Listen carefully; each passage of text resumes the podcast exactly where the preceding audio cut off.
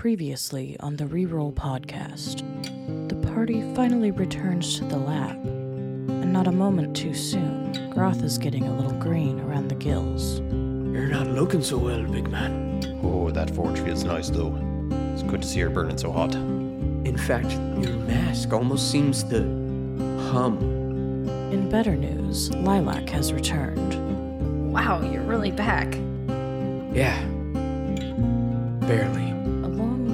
Along with the always helpful and ever pleasant tree bark. And He looks at Kiaran. Why don't you just go drag the Emperor here himself and keep him as a pet? Always better than everyone else. Anyhow, they seem to have found Flint's allies. I think. His shoulders sort of tense a little bit. And he goes, "No, no bloody way." Seems to have brought Flint two things a shady sponsor, Lord Remy, I have paid a great price to fund this trip, and I was assured that your patronage and association would be worth it, Mr. Oakenfist. and a handful of trouble from his homeland. I don't know what's been going on in the south, but orcs crawl over Kravnak, Red Conclave brutalizes Grimholt, practically seizes everything. For now, though, things seem to be settling down. But knowing our party, I'm not sure how long that could possibly last. I guess we'll find out. Welcome back to the Reroll Podcast.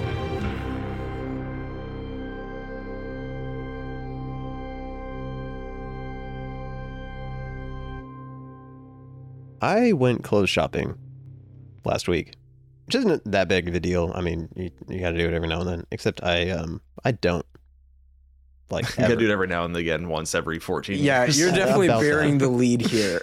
Brendan. most of us have lived with you for an extended period of time. so you've seen my one pair of pants. Yeah, I don't like.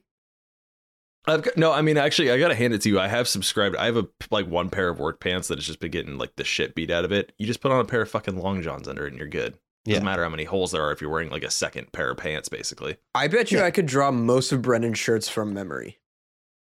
Probably. I've owned like five the whole time that I've known you. I mean, I want to clarify to everybody listening. Brennan doesn't stink or anything. Like he washes his clothes. He's he's he's a clean dude. Just really utilitarian with the uh with the amount of clothing that is necessary. I'm gonna get my fucking money out of my clothes no matter what. There, Yeah. So I'm not admitting to a crime here, maybe a transgression, but I uh, so I had to return all my clothes to a Toyota dealership once when I quit working for them, and I was like, "What are you talking about? All my clothes? I only have the one pair of pants," and they were like, "What?" And they brought me over to the locker that apparently I was supposed to fucking know was there the whole time I was working there. And they showed me this. There were like seven things in there with my initials on them. Oh, like, that's funny. well, there you go. They're returned. I mean, And I'm sure then those all came out of your paycheck too. Or no, you have to return them. So I guess I would hope not. But and they looked at the one fucking pair of pants that I've been washing like every day or every other day for the entirety of my employment. And they were like, "Yeah, we don't really want those back. You, you can keep that." don't don't tell the boss, but like that's we don't want those back. that was like 15 years ago, and um, it took those pants costing me about a thousand dollar phone because the corner was popping out through a hole through the pocket and the face of the Oh, jeans right. right. there This year. and touched some brick. Yeah, it was like last month or the month before. Uh, it took those pants costing me a thousand dollar phone for me to finally be like, okay, I'll spend a hundred dollars on five pairs of pants. Where are you, you getting that? pants yeah, for seriously. twenty dollars? Yeah, what? I need to go Sam's. Yeah. Because we don't have a No. Costco. oh, Because that's Tell people literally that. the only reason Disgusting. we would ever be time at a to- Sam's. time to go to Costco. Yeah. What's uh, what's your? You guys have any clothes that you just can't get rid of?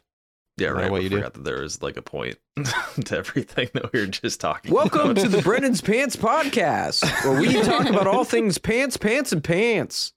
Except for it's just the one pair that Brendan It's just had. one pair. Yeah. The pants so and actually, pants. it's just pant. Yeah. How many times in this episode do you hear Brendan say, Man, I miss those pants? We'll see. Um, I had I actually just a couple years ago uh finally threw away the pair of gym shorts that I've had since middle school. I still have mine.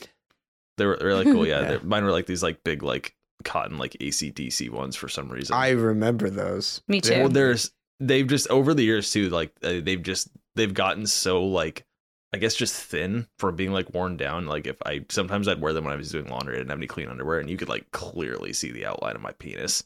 That's why I like so I them. call it, yeah, I call them the penis shorts. And They're they're sleep they're they're in heaven now. They're in a better place. Oh, they finally got a big hole in the crotch that like just was not. I really showed the There, penis. there was no saving it. Yeah. you can really see it after that. Um, I have two, but like one I don't own anymore. But the just, the only two things I've ever just worn the absolute shit out in my whole uh, like out of in my whole life. Um, one of them I don't even remember what it said on it or where I got it, but it was this black jacket with like a fuzzy hood. Um, that I had, I think through elementary school and middle school. It almost made it to high school, but I was like, I, I can't. Um, I wore it until the you know like when your sleeves of your coat like the outline of them they just break apart so they're Yeah. two like little flaps Mhm. those were like fucked um the elbows were blown out i think i was getting a hole in the armpit even and i finally got rid of that one i think that one lasted it was probably lasted me like five or six years um and then the other one that i have right now i got when i was in probably like freshman year and it's this rainbow huff shirt. Everyone was obsessed with the huff socks and the huff branded stuff and i got in trouble for wearing it to school even though there was no like weed anything on them. Um but yeah that one it's got holes in both of the armpits and it's a short sleeve and somehow the sleeve caps or whatever are still fucking blown out. Um and the hole in the armpit i think i wore it to bed maybe like three months ago or something so it tore like all the way down to like my side and i still wear it sometimes so just there's some real nice side boob going on there That's cool. It kind of be, it becomes like a cool like like a like one of those like gym bro tank top shirt cut off things that Yeah. people do. Yeah. Well, okay, and I guess I have one more. And it's I got this one for my 21st birthday. Ayla was actually with me. Um it's my, uh, my super kick-ass He-Man shirt. Um I don't know what happened to it. I think a washer in one of the places I lived was tearing it up and I I'm saying now I will never get rid of that shirt. I love it. I've never been able to find a replacement for it.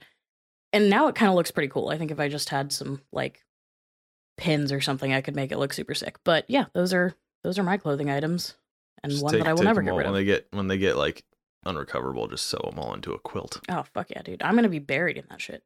Uh, the Huff shirt and the He-Man shirt. That's it. Pants and top. We buried her in 50 t-shirts. Having Zane like being my older brother and then having a sister, I like pretty much have traded clothes with all everybody and my mom. And like um I still actually I was just thinking I was like what do I still have that's like yours? I have like a Rage Against the Machine tank top that you cut the sleeves off still in my in my like right next to me. Um that I just remembered. Weird. I still have a lot of random shit like that. Um also I was just your story reminded me cuz I think I was with you Octavia when this happened but uh, you know when you just have a really good pair of butt pants that make your butt look really good, so you hang on to them way too long. 100. Well, um, I had one of those, and so like it was like where the denim was just so soft, and it was just it was about to like just fall apart. And I remember we're at the wine aisle, and I was like, mm, "Look at that bottle on the bottom shelf," and I did a big squat, and it just went and ripped completely apart.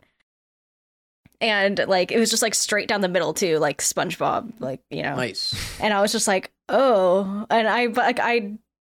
I just grabbed the bottle and tried to go to the customer service so there's no one behind me who I could like could see it because I didn't like it was the summer so I didn't have like a jacket or something to, like tie around my waist or anything. But I, I remember that was really embarrassing. I was like, okay, I guess, I guess I'm gonna do that now. But I don't think I've ever had my pants split open quite like that before. That Yeah, was pretty. I'm pretty comical. sad. My my eighty dollars sweat luxury sweatpants. Oh my God. Don't let's and I have not do this right now. I don't want to No, debate the also- economics of buying an $80 pair of sweatpants. yeah, but I wear them every day, I don't- and what I did have I for like say? the past f- three years. I'm just saying it's not a They're debate fucking if I'm right sweatpants. in every like aspect. You're Well, you got as bamboozled. as- yeah, that's true. If you get as much use out of them as Brendan got out of those fucking pants that he got from his job, Nobody I'll will ever say this. nobody will ever get as much use. The fucking we will not even like get as much use out of the planet Earth as Brendan got out of this. literally. yeah. Reduce, reuse, recycle. I got a pretty good one. I think. I think I could tell this story at this point because there's no way my mom's made it 50 plus episodes into this podcast. When I was in high school, I was a little bit of a pothead. I'm calling I'm calling her right now. Don't. She'll ground me. I thought I always thought I was so sneaky, but in hindsight, I wasn't. Every time we'd go out to dinner, I'd like smoke beforehand and be stupid teenager high, and my room probably just reeked. But one time, my mom went to Vegas and she brought me uh, a T-shirt back, and I had no idea. I assumed my mom didn't know about my illicit drug use, and it was a white T-shirt, and in rainbow lettering, it said "Coral Reefer" on it and like it set me into like a weird panic for like weeks like how much does she know but to this day it's full of holes and i still have it and i fucking love that shirt Cool That's fucking story. great. yeah, I, I love how people who smoke a lot of weed don't think that weed smells. i know I walk into a lot of houses. I'm never gonna drop a fucking name, but uh, I walk into a lot of houses that smell like weed and scented candles. and I was like, I don't. You didn't. Didn't you know you can get scented bother with candles, that smell like weed? I feel like yeah my maybe that my, was it Yeah, my like, friends' rooms through like middle school and high school, it was weed and nog champa. That's that's the vibe. I just bought some. spray. I just bought some Nog Champa the other day, and there's definitely Hell yeah. weed smoke in here. So I fucking love Nog Champa. That the mix bomb. is uh, It it's a good, good. one. Mhm. speaking of nog champa Speaking of chomping some Perfect. nogs, what, uh, what we got going on over here in Rel? Speaking of, we're going to come back to the world of rel through the lens of the past past past past take it away Kiaran. A scream of agony echoes through the room, accompanied by the metallic scent of blood that is so thick it hangs at the back of the throat. Suspended by magic that stretches from an elven male in robes, muttering in concentration, is Kiaran, with her limbs pulled taut. Three elven females with similar features to Kiaran surround her, meticulously carving runes into her flesh from head to toe. Another scream, which cuts short as Kiaran passes out from the pain. A second elven male steps from the shadows and holds something to her nose, causing her to stir. A sob escapes her lips before the screams begin anew. The elder female instructs Corvin, wipe some of this blood away so I can see what I'm doing. A third male steps up from behind her to do as she asks. The others don't seem to notice his slight intake of breath and the clenching of his hands at every scream. Time crawls by as ever more intricate runes are carved into every available space on Kiaran's skin. The screams and muttering blend together and seem they will never end. Until one of the females looks up. Her eyes brushes over everything carved into the flesh. She announces, It is done. She is ready. Zack, you may release her. As Kiaran falls to the ground, the elder female glances at the males and commands, You may leave. Corvin, bring the boy in before you go. We must begin the incantations. She then turns her disdainful gaze to Kiaran, who is now prostrating at the woman's feet, attempting to choke back sobs. Kiaran, you know what you must do. The woman says as she holds out a sword. Taking the sword, Kiaran glances quickly at one of the younger females before turning her head back down and says, I will not fail you again, matriarch. The three women walk to three rune carved circles that form the points of a triangle around her. Kiaran pulls herself to her feet as she hears the door to the room opening and the women begin their incantation. A stream of green magic creeps toward her from each of the three women, roping around her and filling her with a coldness that plunges into her core as if she's thrown into an icy abyss. She glances towards where Corvin has entered, now carrying a young boy, bound and struggling. Her eyes meet the boy's as he is set on the ground in front of her, and everything else disappears. Kiaran knows this boy. He often tends the garden where she grows many of her herbs. She has talked with him many times, sharing her excitement about plants and all they can do, whether it be restorative or lethal. She came to know him well and how he came to serve her house. His name is Belmir, and he is her brother. Kiaran is overwhelmed with a sense of horror and dread. She stares into Belmir's eyes, tears flowing anew down her face as the sounds of the room return to her the chanting of her sisters and mother.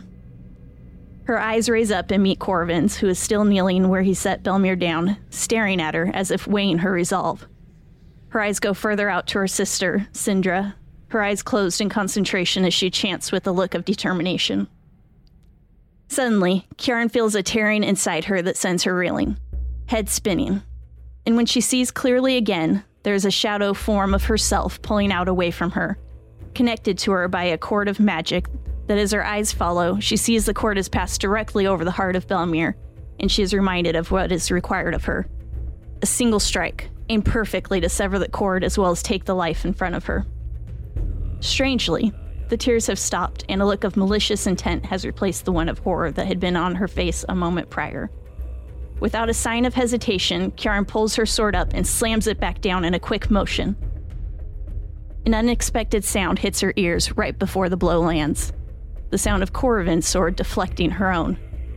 Looking down, she sees a still intact, though damaged, cord of magic hovering above a still living, though badly wounded Belmir. Kiaran's eyes look up to Corvin's in anger and confusion. Just then, the shadowy form quickly pulls farther away from Kiaran before being yanked to a halt by the still intact magic cord that tears ever so slightly more, causing an icy stab of pain like her soul being cleaved in two, before rebounding back into Kiaran and disappearing. Kiaran's scream is echoed by screams from her mother and sisters. Something is wrong, her sister Fail screams, though none had yet noticed what Corvin had done. After a moment of stunned disbelief at his own actions, Corvin snaps to it at the sound of Kiaran's scream. He reaches into his pocket, pulls out a bottle that Kiaran had gifted him, and smashes it on the ground.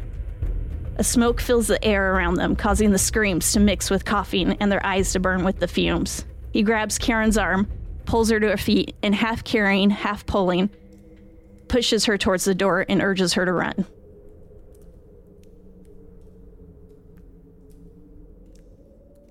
Good work. Nice. Good Yeah, work. that was- Hell that, that was cool. That was cool. Ugh, I got shivers. got me all chilly. I get so This is- nervous. It's like it almost like hits harder to like not really knowing anything about your character since she's like so new. Mm-hmm. I don't know. It's interesting. It's cool. Yeah. Somehow knowing more just adds more to the mystery. I feel like I am like really empathetic to your nerves and I need to like read it again because I'm like nervous with you. And we see Kiaran, a little bit older, at the edge of this laboratory, watching as a new companion, Starlit Moonbow, converses with a badly injured wood elf, a half elf girl with a burnt face, and an alchemist who's kind of erratic and all over the place. And in walks Flint Oakenfist with Raven. And as they walk in, Lilac looks to Raven and says, Starlit, this is Raven. Hello. I hope that the day finds you well and that the travel wasn't too harsh. Pleasure to meet you. I'm Star. She gives you a soft nod and she says, I actually know who you are, Starlit Moonbow. I've heard of you from the Dragonfire Isles. I look forward to working together. A small smile creeps up onto her lips. Well, it's been quite some time since someone has actually heard of my name. That brings me much joy. I hope that our time together will be well spent anyway. Let me know if you need anything. And she's gonna just return to, you know, helping with uh, tree bark and everything, waiting the right time to tell him about this new companion of her own. And Raven steps forward and looking back at you, Flint, she says, So, why don't you spell it out for me? I have an inkling of why our services are being employed, but what exactly are we walking into? I'm assu- she's addressing Flint, right? Uh, looking at you, Flint, addressing the room. Yeah, okay. No, to say that to say that the Empire's foothold here in this part south of the uh, Kravnox is being threatened, it's an understatement, really. Now's a good time to strike, and I I do think that these people, given a little more time and the resources that the ferrymen can provide, might have an actual shot at pushing back for once. Treebark winces as he leans forward and places his elbows on his knees, fiddling with a ring around one of his fingers, and he says, I. excuse me. I agree with Flint. I. I might not be exactly 100%. However, I hate to say it in light of Shadow being taken, but without the Inquisitor's support, Brambleton may be as weak as it ever will be. Star will kind of chime in. Granted, I don't know exactly that defeating them is necessarily in the cards. But from our recent travels, we may be able to push them into the forest beyond Brambleton.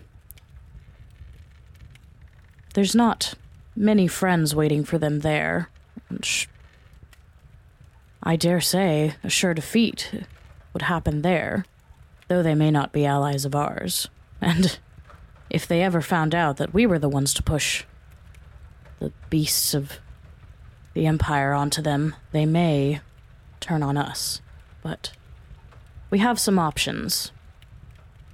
We also lost something very dear to us to this Inquisitor. He says and sort of spits on the ground. Inquisitor. We lost something very dear to us from the Kel's- Inquisitor. Kel is like, please, please don't spit in here. Are you kidding me, guys? This is a sterile You've been back for literally two hours. Are you kidding me? The sign says no spitting. Is it still spit if it's chew? Uh. Treebark moves his arm and, and says, Well, that may be a effective strategy, Starlets. The Empire won't enter the force of the yoke. They know it would trigger a war, and well, open war between my people and the Empire would likely result in an Empire victory. That's something I do not believe they want right now. I also, speaking a little selfishly, I don't think that is something I want right now. I do think that there's something to be said too, just about their motivations for being here in the first place.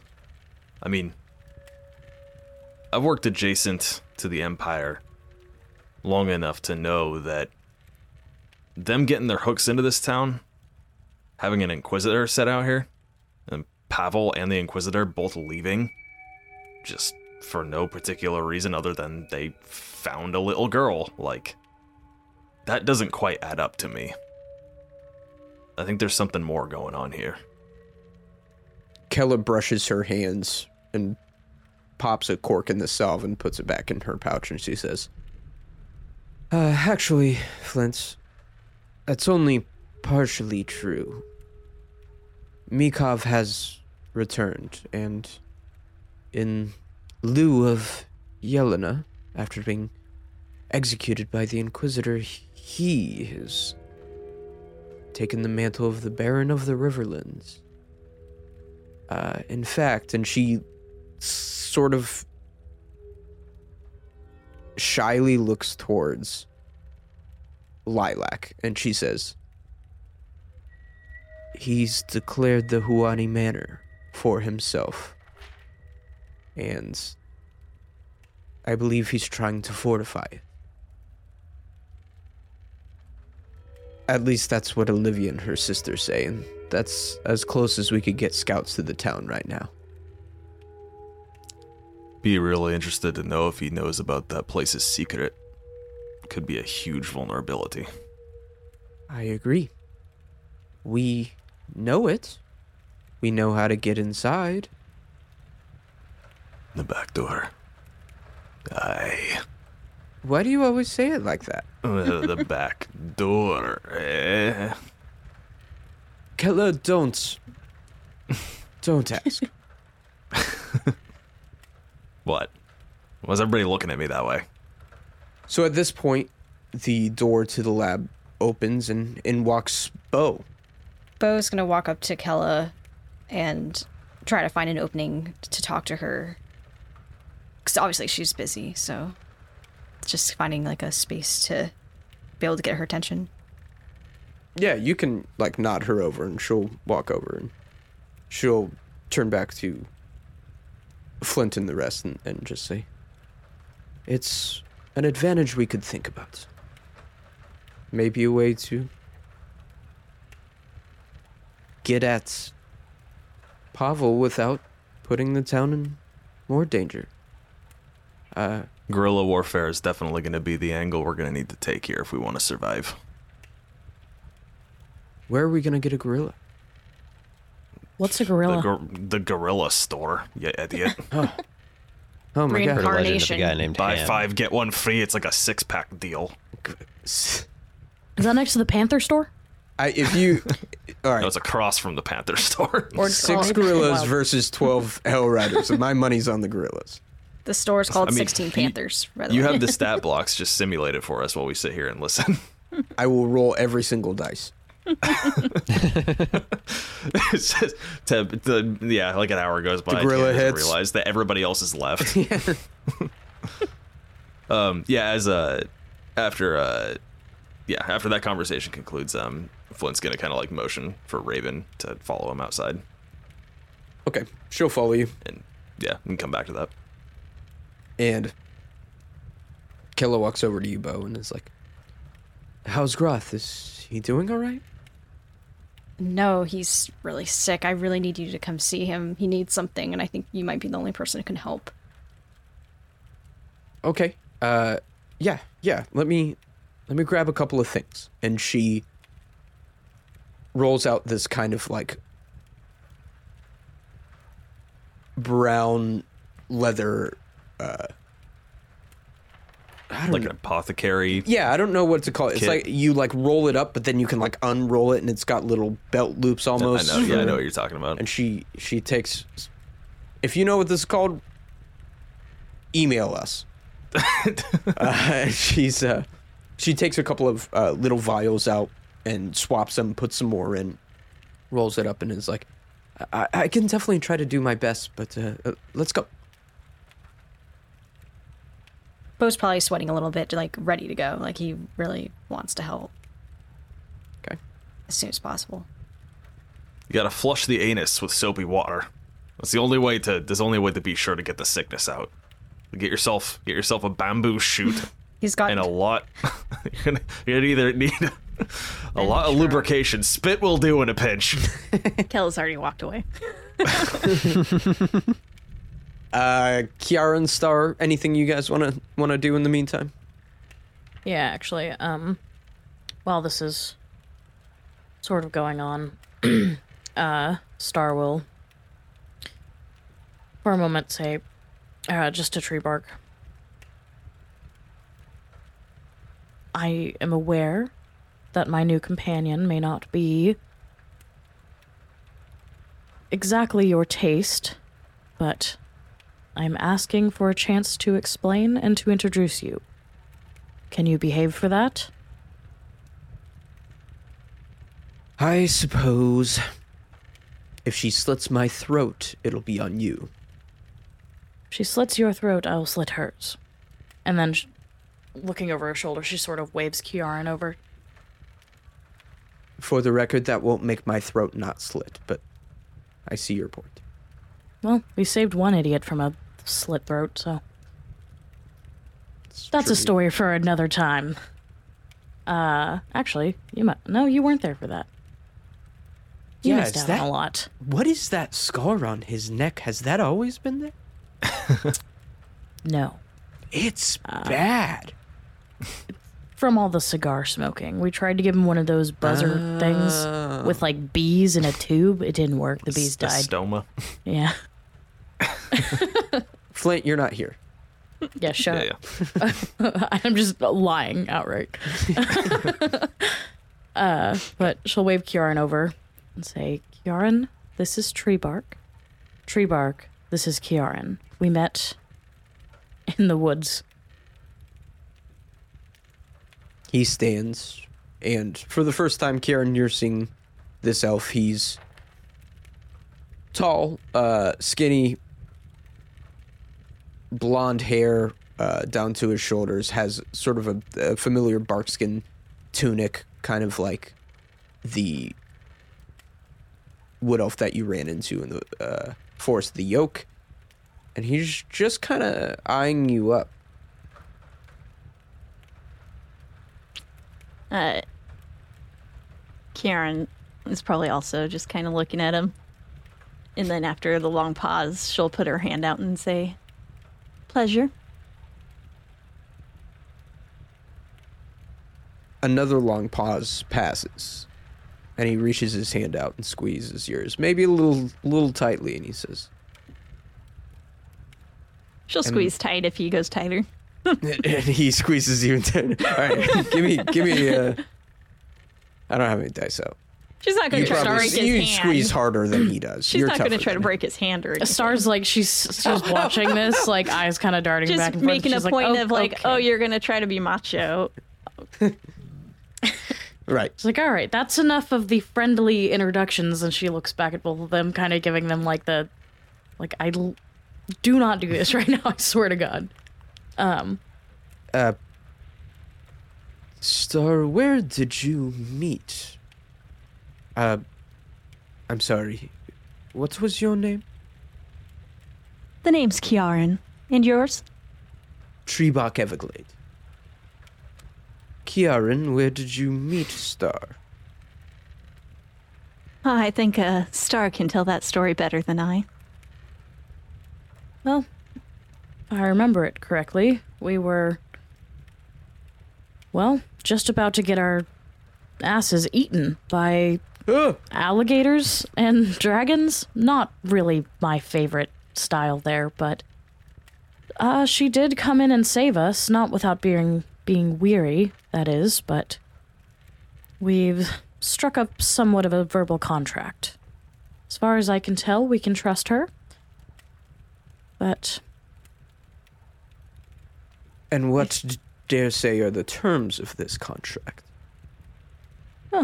payment for putting in some good words and traveling as well as in exchange her helping us for or her helping us get to where we need to go but On that note, has it have we actually talked to Kella or given her the hate spite or done anything no, with that yet? I don't think so. Okay.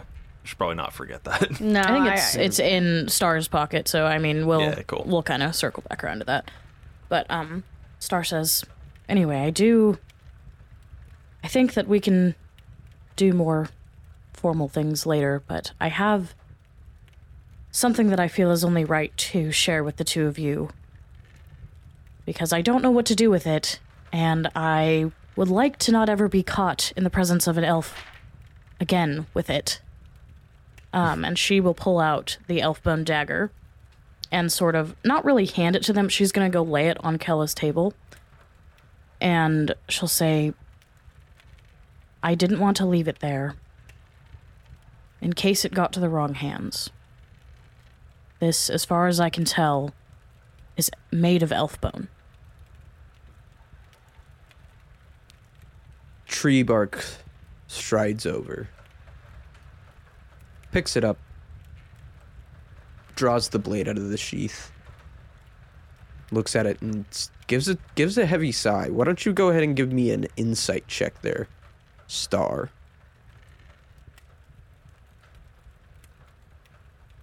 Seventeen. Is that something I can do too? Yeah, definitely. I don't know him well enough yet. Natural one. Damn. Oh, wow. He's gonna kill me. He's got a knife. That was my great grandfather. Get down. Star, you can tell he's. This is nothing that's surprising to him. But that sigh had a deep sadness to it. And he says, This is an elf bane dagger, actually. It's carved out of elf bone and blessed with some hateful magic. It, it was used by assassins in the Second Elven Human War. Star will say. I also, um, I believe in the same area found a note from one of these assassins, and your name was on their list. Yes, I'm not surprised. I. I was. I was different in the war, and I was deadly. They knew it. He flips the dagger around, pinching on the blade and offering the handle to you, Star, and he says, You should wield this. I can't think of any hands that would do better for it. And perhaps it might be some assurance for your new companion. Just kidding, of course. Kiaran raises an eyebrow. Uh, by the way, if you didn't catch that, Kiaran, that will really hurt if she stabs you, so I'd stay away from the pointy end. Thanks for mansplaining that to me. Or elf Sage, sage, sage advice. I would Still advise to do your best whenever, wherever you are, to not get stabbed. If you're gonna get stabbed, try not to do it with that blade. Star will give sort of an uncomfortable chuckle and she'll grab it uh, from him and say, I'll do my best to do good with it despite what it was made for. Thank you for looking at it, and I'm sorry that anyone would create such a thing. It was war, Star. It was war. Elves being like a pretty dignified and respected race, they probably treat their remains with like a lot of respect too, right? Oh, yeah. So I'd imagine that this is like a little bit more like cuts a little closer just because of that. it's actually and star you might actually know this given your uh, sort of sylvan ties here but it's actually of course woodland the- the oak owl is uh, uh, always want to be returned to the earth so to have a part of themselves sort of man-made and manufactured it's And being and being used for what it's probably and being used yeah for. it's yeah. it's heresy essentially It's kind of an yeah, it's kind of an interesting dynamic. Oh, that's, I think, that's a cool thing that I will explore later. cool, anyway. So I think after that, Star is going to pretty much say, Well, Kiaran, if you'll accompany, I'm going to go see what our ale situation is around these parts. It's been, uh, it's been a few days since we've been home, so to speak. Would you like to accompany me? Lead the way. She'll kind of eye it, tree bark up and down before she walks after Star. he winks at you A grin goes across her face at that. Meanwhile, Flint, walking alongside Raven. Where are you going? So Tanner with Raven, uh, what is the last time that they like interacted? Because it was before Stone Wing and before Flint got arrested and stuff, right? Yeah. Yeah. Okay. Yeah. And then um also I wanted to clarify something too just in the context of their relationship and like how well she knows uh Flint. Um she would definitely think it's like weird that he's like so gung ho about helping this resistance movement. Um What? so she would definitely probably pick up on like the fact that he most likely has ulterior motives or there's like a reason why he's doing this. Why don't you actually give me an insight check? Okay. Four. Yeah. You draw your own conclusions. Sure. Raven, as ever, is so stoic. Yeah. In fact, one thing I will say is is more. She was always known for her her stoic nature, but She seems kind of far more so. Yeah, far Yeah. more so. Yeah. Okay. So um yeah, leaving the lab, I'm assuming Raven would kind of pick up on like the whole energy of like, okay, let's dip away and not be followed. So probably just kind of sneak away and make sure that we're alone. Yeah. Um So what is Uh, all this, Flint? You're suddenly a champion for some sort of resistance movement in this backwater town? You know, Raven, I'm a I'm a reformed man. You know me. Left my evil doing ways behind. Now I'm a champion for the common man. Yeah, I can see that clearly.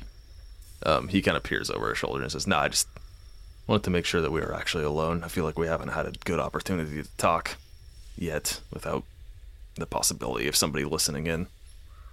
I I know things are strained right now in terms of our organization, so I hope you know that I wouldn't be asking you to do this if it wasn't important.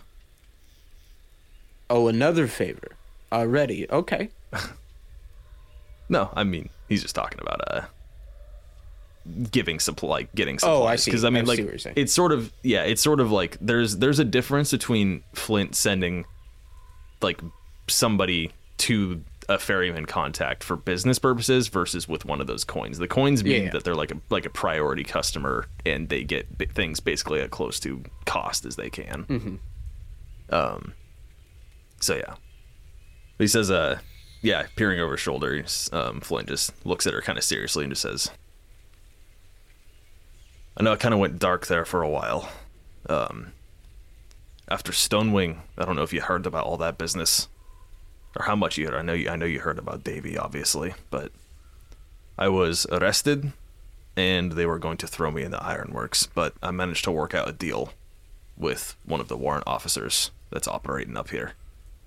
And in exchange for what I'm giving him, well, I guess safe to say that we both want the same thing, and that's Davy. And I have it on good authority through those contacts that he's operating in this area. Our best chance at drawing him out and getting back what he took from us is stoking this fire as much as we possibly can. And it's it's coming to a head. Are you mad? You know me, Raven. You really need to ask me that? I don't think I do. You took a deal? I'm talking to a rat? I'm stuck oh. between a murderous slaver and his rat former partner. I think you're misinterpreting the situation. This isn't a deal with the Empire, this is a deal with the warrant officer directly. He needs me more than I need him. The way it sounds, it sounds like you need him a whole lot. I need Davy. I need Davy's head on a fucking platter, and this. This Cornell fella can give it to me. He can help us get back what he took from us. Don't you want that? She shoots a quick glance down to your belt and back up, and she says, Why don't you take the hand off the hilt of your sword? Flint kind of like gazes down. white knuckled on the hilt and just kind of relaxes a little bit. Nods and just says, uh, I'm sorry, Raven. I'm sorry that I've. I'm sorry that I put you in this situation, but you know what this means to me. Even if it doesn't mean as much to you. This was. This was everything that I had. And it's all gone now. Flint. He took a lot from me too, okay? I was deep, deep in a mission in Blackreach. A job that would have changed everything. And I had to leave it all behind. All my safe houses, gone. Ruined. All my contacts, how could I trust them? Killed some of my best men recently, the only men and women that I could trust. But you know what I want more than his head? I want to be alive. And I'm telling you right now, Flint, if you fuck with Davy Elrond, he will kill you. Maybe. But I don't know if I want to keep on going in a world where he has everything and I have nothing. Maybe this is my Hail Mary. That's a football term. I don't know if it applies here. I love football.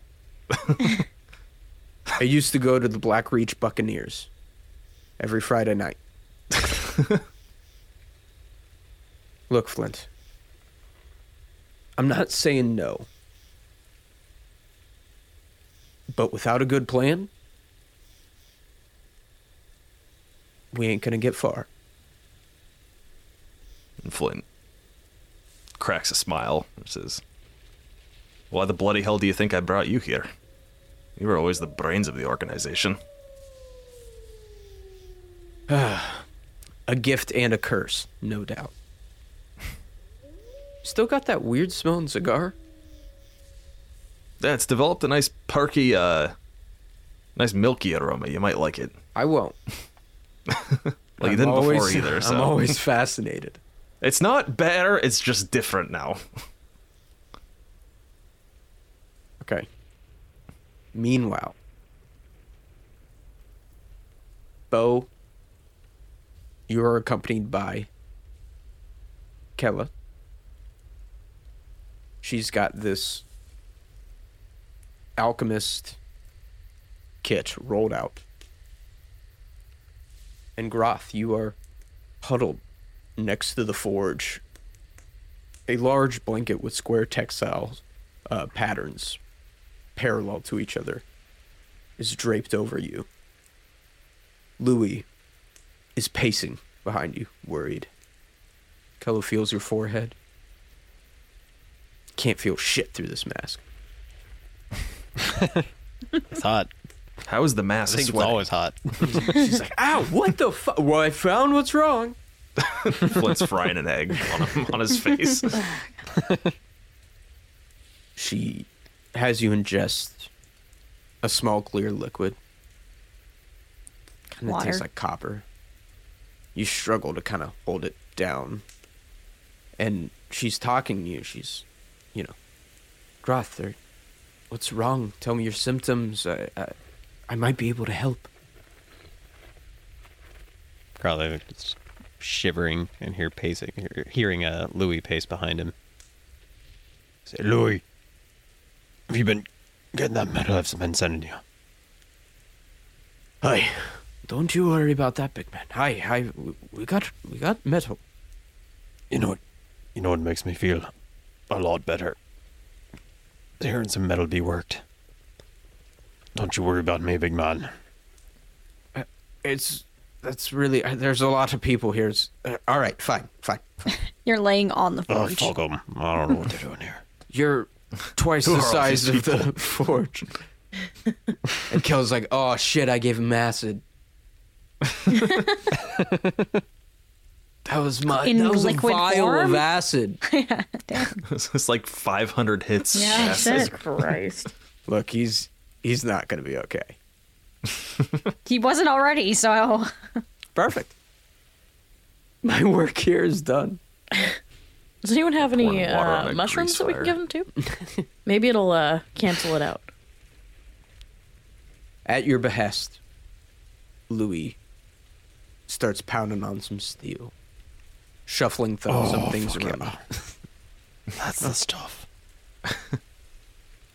Oh God, he's hard. Triple folding that blade. I see. Rever- doing a, a reverse temper. Yeah. Fuck yeah. I'm gonna Like Flint, Flint, rub my thigh. Which Drotha mistakes his erection for the elven woman that kicked us out of the uh, the Riverlands. So did did you know I can I can talk to that big green fuck? I can I can talk to him. Nobody else knows what he's saying, but I do.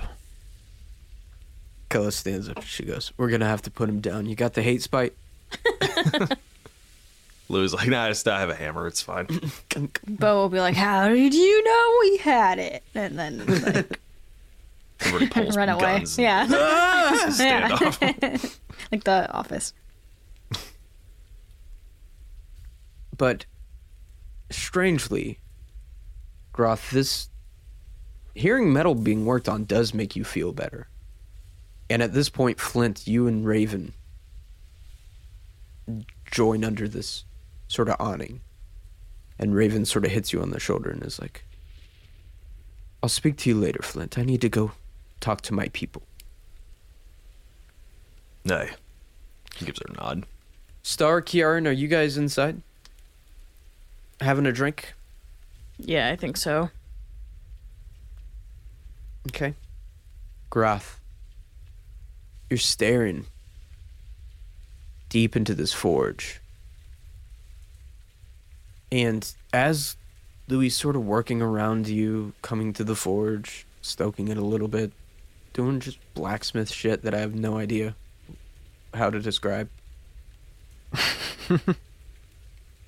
you your vision starts to blur and the otherwise orange flickering flame of the forge begins to turn blue.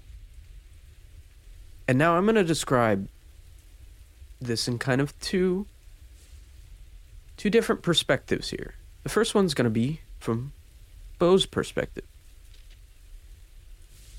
As Kella's thumbing through some of her alchemical ingredients, trying to think of anything that she could do to help. You see Groth kind of abruptly stand up.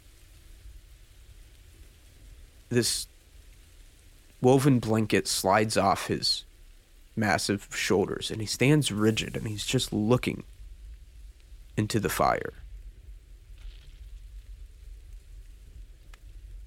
But Groth, for you,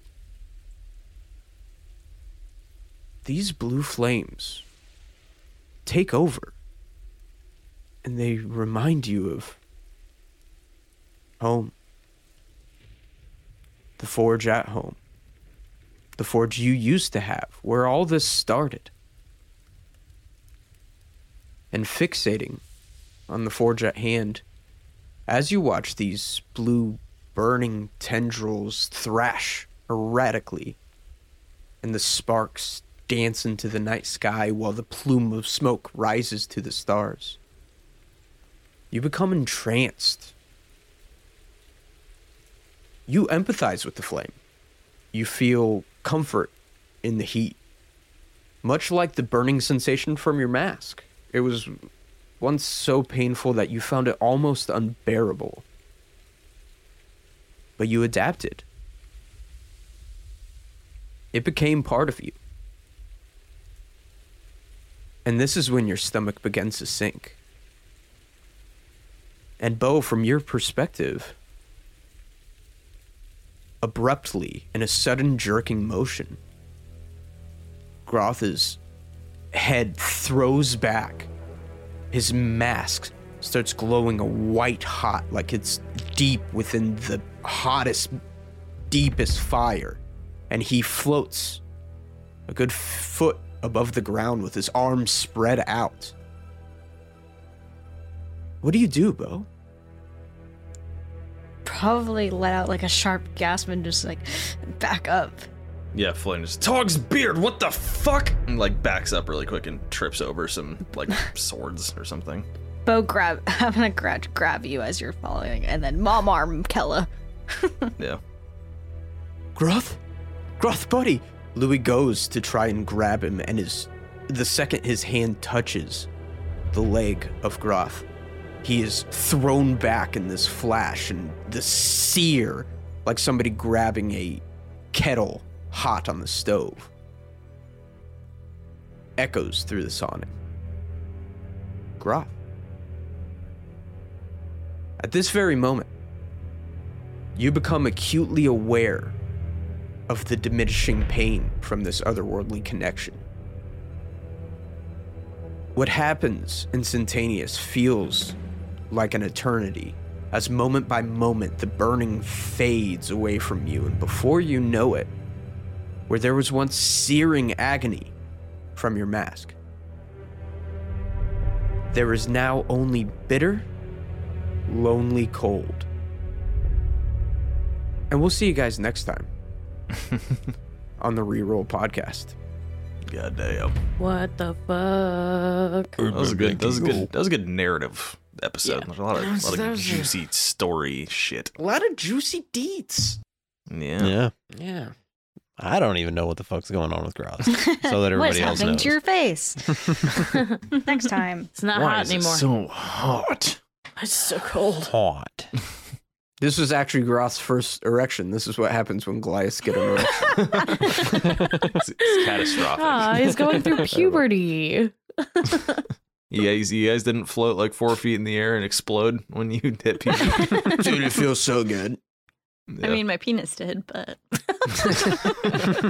like, up there it goes. Ah, thank God I don't have to deal with that I'm finally anymore. becoming a woman. My penis is leaving. Thank you for listening to the Reroll Podcast. The world of Rel and all characters within are copyright and fictitious. Any similarities to persons living or dead or actual events are purely coincidental. Want to follow us on social media, listen to another episode, or send us hate mail? Check out our link tree for all of our info. You can find that link in the episode description. Big thanks to Tabletop Audio for producing quality RPG music and ambiance that we could use in our games. The Reroll main theme and all character themes are copyright, as well as the Chronicles of Rel main theme. Please consider donating to our Patreon if you liked our content. We are hell bent on making more, and with your support, we can make a lot more. New episodes every Monday at 12 a.m. Pacific Standard Time. See you then.